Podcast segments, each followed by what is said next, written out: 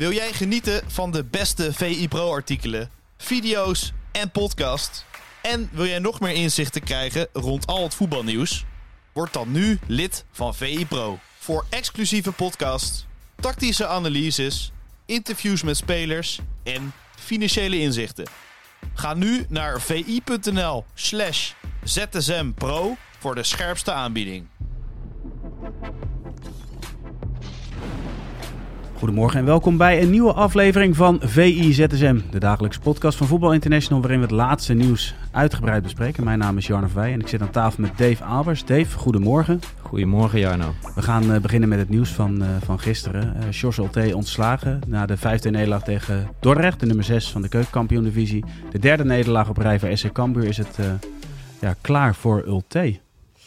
Ja, ik weet dat uh, Dordrecht het uh, dit seizoen uh, boven, boven gemiddeld goed doet. Maar een 5-2 nederlaag op de Kromme Dijk. triester, triester kan het bijna niet klinken. Maar ja, die, die is matig aan seizoen begonnen. Cambuur natuurlijk gedegradeerd. Hoopte snel weer de weg omhoog te vinden. Staan nu elfde en dat heeft uh, Sjors Ulte de, de, kop gekost. Ja, staan elfde. we zijn pas negen wedstrijden onderweg. Um, vind je het vroeg of niet?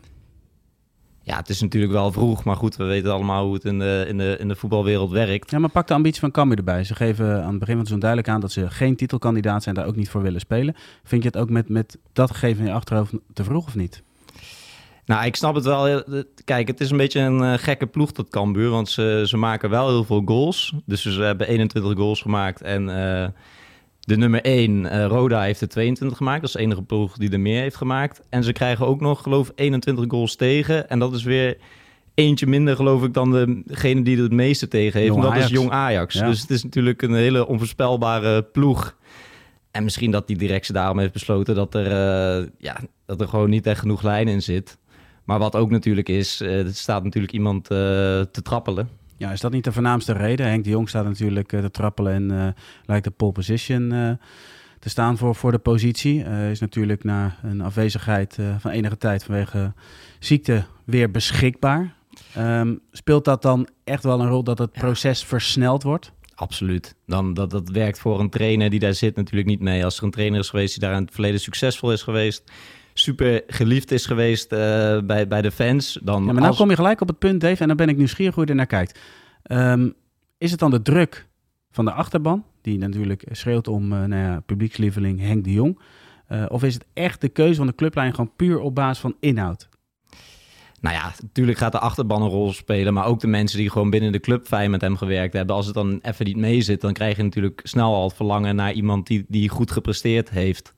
Dus dat is logisch. Ik denk dat dat bij ieder bedrijf wel zo zou zijn. Als hier iemand zou vertrekken die het heel goed heeft gedaan... komt een opvolger die het minder doet... dan ga je ook al denken van... oh, zou die andere niet uh, terug kunnen komen? En dat is nu hier nu ook het geval. Dus dat is voor een trainer denk ik sowieso een hele moeilijke positie die Ulte uh, gehad heeft. Uh, en als het dan niet mee zit, je staat elfde...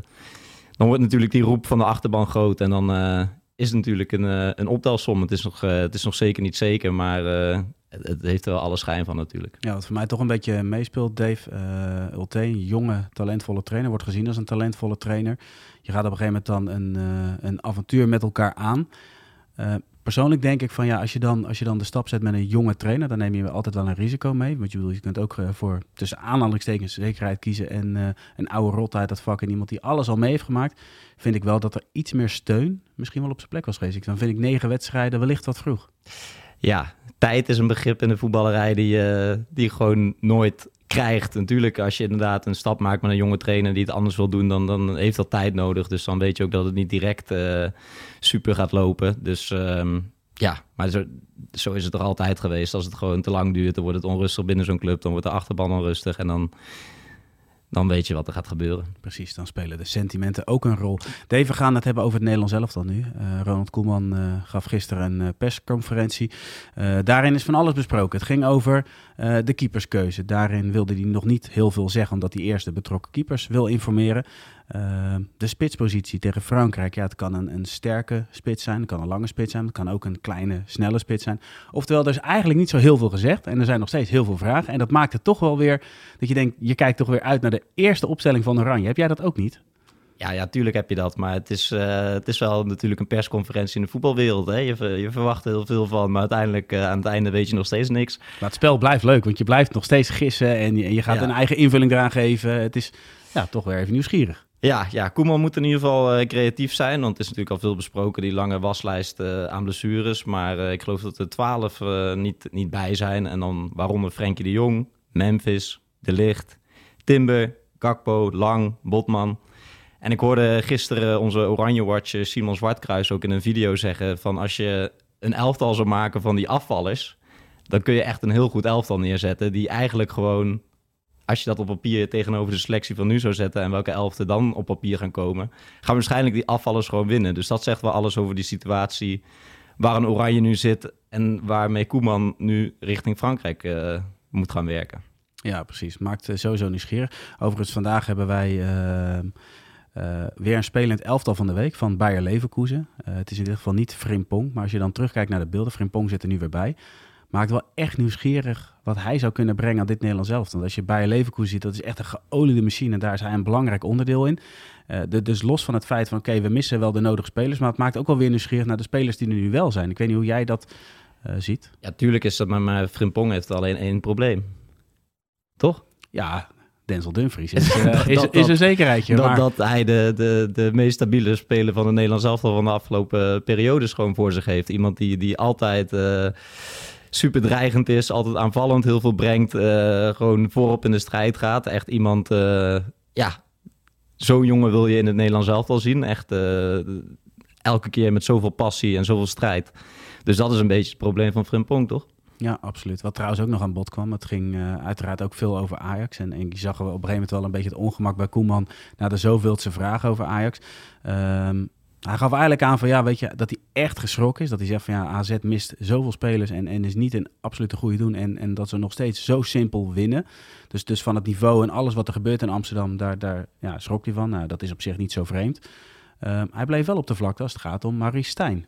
Ja, dat vind ik ook wel netjes, toch? Het, is, het zou ook heel makkelijk zijn om dan als bondscoach uh, zo'n trainer van Ajax die worstelt... om het hem dan uh, ja, nog extra kritisch op hem te zijn... waardoor er weer olie op het vuur komt. Dus dat, ik vond eigenlijk dat hij dat wel heel netjes deed. Ja, chic. Ja. Want je krijgt een beetje het idee van ja, Ajax is gewoon op dit moment gewoon iemand die op de grond ligt, helemaal in elkaar is geslagen. En van alle kanten daarna gaat nog iedereen er iets over roepen, weet je wel. Iedereen komt nog een schop uitdelen, terwijl het slachtoffer al helemaal uh, uitgeteld op de grond ligt. Ja. Dus uh, ik vind het juist wel netjes dat Koeman uh, dat niet wil doen. Maar hij gaf inderdaad wel aan van AZ, waar zoveel is gebeurd, waar zoveel mutaties zijn geweest. Als je dan zo makkelijk van dit Ajax kunt winnen, dan, dan hij was er echt van geschrokken. En dat, dat zag je wel echt in zijn ogen. Hij was er echt van geschrokken. Ja, maar dan noemt hij bijvoorbeeld Brobby die dan binnenkomt. Want het gaat natuurlijk ook over wat doet dat met de gemoedstoestand van de spelers die dan geselecteerd zijn en zich melden in Zeist. Daarvoor geeft hij aan, nou die oogt uh, goed en, en ook heel fit vooral. Ja, dat was hiervoor natuurlijk in de seizoen hiervoor altijd een beetje het ding met Bobby. Dat hij, uh, hij kon geen 90 minuten maken. Hij kon geen 90 minuten maken. En, en nu speelt hij wel gewoon heel veel en heel constant. Dus daar, uh, daar ziet Koeman nu ook de voordelen van. Is dat hij wel gewoon veel fitter binnenkomt dan hij had verwacht. En daarnaast is natuurlijk ook Steven Bergwijn er nog bij. Dat zijn de enige twee uh, Ajaxiden in de selectie. Of ja, je zegt de enige twee, maar twee spelers van de nummer 16 van de Eredivisie bij het Nederlands elftal. Dat is op zich ook wel bijzonder. Maar uh, ja, hij, hij zei over Bergwijn vooral, die heeft bij mij altijd geleverd. En, en ja, je kunt veel over Bergwijn zeggen hoe hij nu bij Ajax speelt. Maar in het Nederlands elftal uh, ja, is hij wel op belangrijke momenten vaak opgestaan. Ja, precies. Tot slot, Dave. afgelopen weekend meest gelezen item kwam in dit geval van jou. Uh, je hebt een bijzonder verhaal gemaakt over uh, twee broers die in een flatje hele mooie dingen produceren voor de absolute wereldsterren. Kun je ons eens meenemen in jouw verhaal? Ja, ik zag op uh, LinkedIn op een gegeven moment, ik weet niet waarom ik die jongens al lang, lang volgde, maar ik zag dat iemand reageerde onder een van hun posts van, en niemand weet dat de scheenbeschermers van Neymar uit Almelo komen. Ja, dat triggerde mij enorm, die, die tegenstelling Almelo en en Neymar. Dus uh, ik die jongen even opgebeld om te kijken of er überhaupt in eerste instantie een verhaal in zit. Want ja, misschien heeft hij één keer de schreemscherms aan Neymar geleverd en is dat het. Maar die jongen begon te vertellen. En ik dacht, ja, dit is wel enorm interessant. Dus ik maak een afspraak met hem. Ik ga er naartoe. En uh, ik, ja, ik kom daar aan en uh, ja, ik verwachtte misschien een, uh, een klein kantoortje of, of iets. Maar ja, ik kwam in de in een wijk vlakbij het stadion van, van Heracles Almelo uit. En niet, ja, niet de meest chique wijk van uh, Almelo, zeg maar. Dus jij, jij rijdt daar naartoe en, je, en je, je verwachting is eigenlijk dus dat je in een soort chic kantoorpand terechtkomt. Dat je waarschijnlijk een heel ingewikkeld espresso-apparaat ziet en dat je een heerlijke koffie krijgt voorgeschoten, maar niets van dat alles dus. Nee, nee, ze wonen gewoon in een, in een, in een flatje en daar, vanuit daar, de, ja, daar is natuurlijk helemaal niks mis mee. Ik woon zelf ook in een, in een, in een flatje, maar uh, vanuit daar produceerden ze dus die schemerschermers voor Neymar. En voor uh, Victor Osimhen, voor Phil Foden, voor uh, Yamal, Thiago Silva. Um, ja, dus zij zijn ooit gewoon begonnen en zij zagen gewoon van uh, heel veel mensen hebben tegenwoordig willen, uh, dat was een jaar of zeven geleden, hadden heel veel mensen ineens een, een cartoon als profielfoto en voetballers vonden dat ook leuk. En zij zagen die dingen en dachten, ja, dat kunnen wij eigenlijk wel beter. Dus zijn ze zelf cartoons gaan maken voor voetballers. En ik geloof dat de eerste Algero Elia had ze toen een beetje publiciteit gegeven door het te delen. Maar goed, die, die gasten, eentje werkte ook gewoon in een uh, fabriek. En uh, die kreeg op een dag ineens een bericht van, uh, van Iker Casillas. Van, die vond dat werk wel mooi en die wilde ook wel zo'n zo'n plaat hebben. En vanuit daar is dat een beetje doorgerold. En toen hebben ze op een gegeven moment bedacht van... oké, ja, die cartoons zijn hartstikke populair... maar we moeten eigenlijk een product hebben waarop, dat, waarop we dat kunnen verkopen. En dat werden uiteindelijk scheenbeschermers. Dus uh, ja, nu, nu lopen voetballers van de van echte internationale... Shinpads zijn het eigenlijk, hè? Ja, van die hele kleine scheenbeschermertjes. Ja, ja ik, ik ben 30, jij bent, uh, jij bent nog iets ouder. Uh, wij zijn nog gewend om van die enorme dingen van knie tot, tot enkel te hebben. Die, ja. Maar nu zijn het echt alleen van die kleine shinpads. Wij waren volledig beschermd. Ja, en nu hebben ze van die kleine dingen. Maar ja, dat, uh, dat is natuurlijk wel super, super vet dat zij dat vanuit het niet zijn uh, opgestart. En ze hadden ook daar shirts hangen, gesigneerd door Neymar. Shirts gesigneerd uh, door Thiago Silva. Ze hadden echt honderd van die shirts hangen. En ze hebben ook speciale shinpads gemaakt voor, voor het kampioensduel van Feyenoord.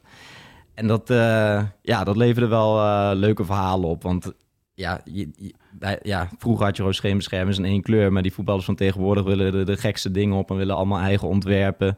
Ze vertelden een verhaal over één die. Uh, eentje wilde bijvoorbeeld zijn, zijn overleden opa in een kist uh, op zijn schermbeschermers met ja. zich mee uh, dragen.